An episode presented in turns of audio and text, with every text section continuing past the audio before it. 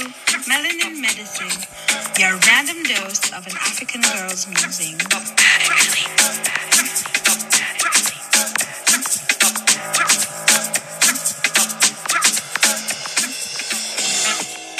Hey. Hey. Hey. you guys should see how I record this intro for every episode. It's the most shadiest method, but I won't lie, it really works and it's way better than uploading my intro and then recording the rest of the podcast. But anyway, hello everyone. I hope January has been good to you so far.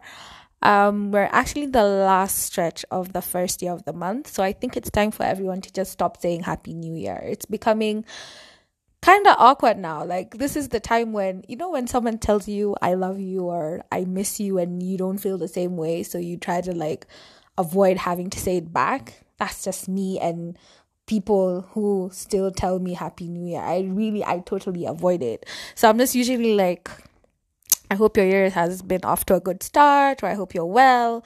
Like, I really try to avoid saying Happy New Year back because I feel ugh, I'm just tired of that greeting and I really feel like we need to move on. Anyway, I think it's been a couple of days since my last episode, so I think I need like a round of applause. Though, don't get used to it. I think today I was just really inspired by um what I'm about to talk about. so let me just get straight to it. Um this week actually marks the 5th year since I went natural.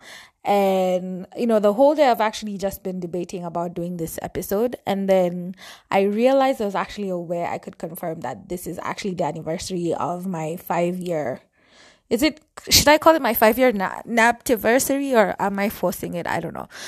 So anyway, uh, my late friend uh, Juliana hollered at me some five years ago, and I remember she was one of the first people I sent a picture of my hair once I cut it off, and she reacted so well and you know made me feel a bit more confident because to be honest i was those people who'd never cut their hair. Like my mom i had baby hair. You know how they say if you don't cut your hair um you have baby hair?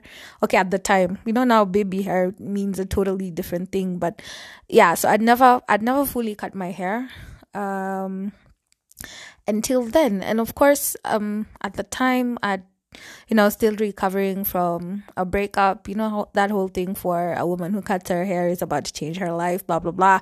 I was just the typical i was i was the typical stereotype if that makes sense. And yeah, so the main reason why I cut my hair was my hair had really been thinning out. Um, I had relaxed hair and I was not really happy with how it looked. Like I'd go to the salon and especially when I did a retouch, I hated it. I hated my hair. I looked like a wet chicken or a wet cat. It looked just horrible. So I hadn't um I hadn't uh, put any relaxer for a while, so I just decided to cut it all, all off. And I did it myself in the bathroom with a pair of scissors. It was just like the most ghetto shit, but at the time it worked. And yeah, that marked the beginning of my natural hair journey. And honestly, today, just looking through those texts just made me feel some type of way. I really miss her. Um, she was an awesome friend. Yeah. Rest in peace, Juliana. So, yeah, moving on. So, it's been five years of being natural, and I wouldn't lie, being natural is a totally different experience from having permed hair.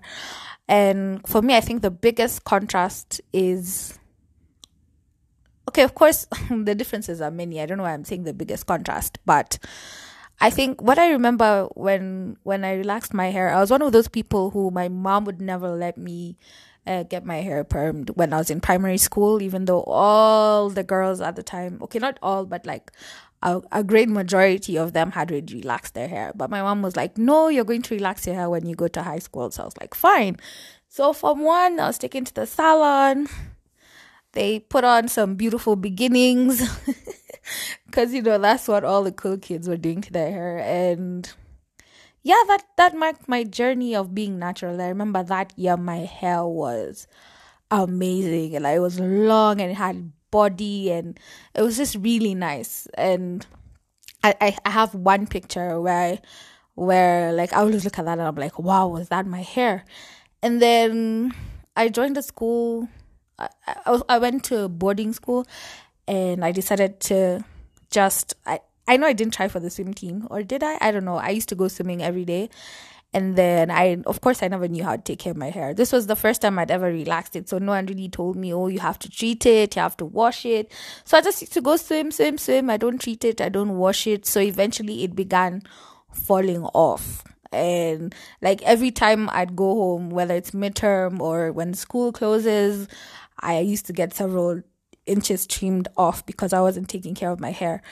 Um, but then luckily I transferred and I stopped having access to a pool and I learned how to take better care of my hair. Um, of course, then now after high school and then I went to uni and stuff like that. And yeah, so I can't really uh, place, uh, place what led to the deterioration of my hair. But anyway, now I'll just dive back to the natural hair journey. So the first thing that you realize is when you go naturally, you have this expectations that your hair will be big and puffy and curly and, you know, like it'll look amazing. But for me, I ended up looking like, you know, that Samuel L. Jackson meme where he's looking at you like, you know, what you talking about, Willis, but it's Samuel L. Jackson. I wish I could put memes in podcasts, but my hair looked nothing like I expected. And funny enough, okay, when my when my hair started growing, it it definitely had way more body, and you know it required a lot of care. I'm I'm not gonna lie. So I was always in like bantu twists and and uh, I'd braid it, you know, and then so for me, I think the the first thing that stuck out was the amount of effort I had to put in into making my hair. Like if I don't if I don't twist it or I don't braid it, not braid it, but like what's it called? Like braid my hair without braids, if that makes sense. Yeah. If I don't do that, my hair will just look like shit. If I just slap in my hair like that, oh my god, in the morning it's a whole entire mess. I remember of my really good friends came to my house for a sleepover. Okay, not really a sleepover. We went out and I chipoed her.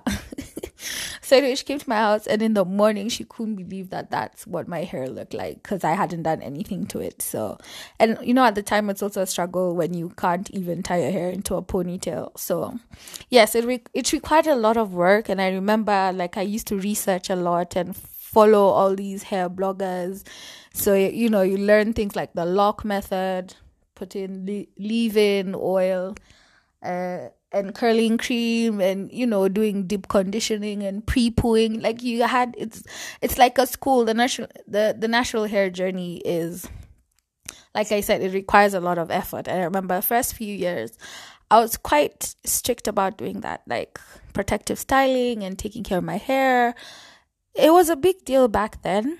And i think towards like last year or the year before those are yeah yeah. Actually in 2019 i put temporary locks and i think i had them for about almost a year. And it was like the best year ever because i didn't have to deal with the hair.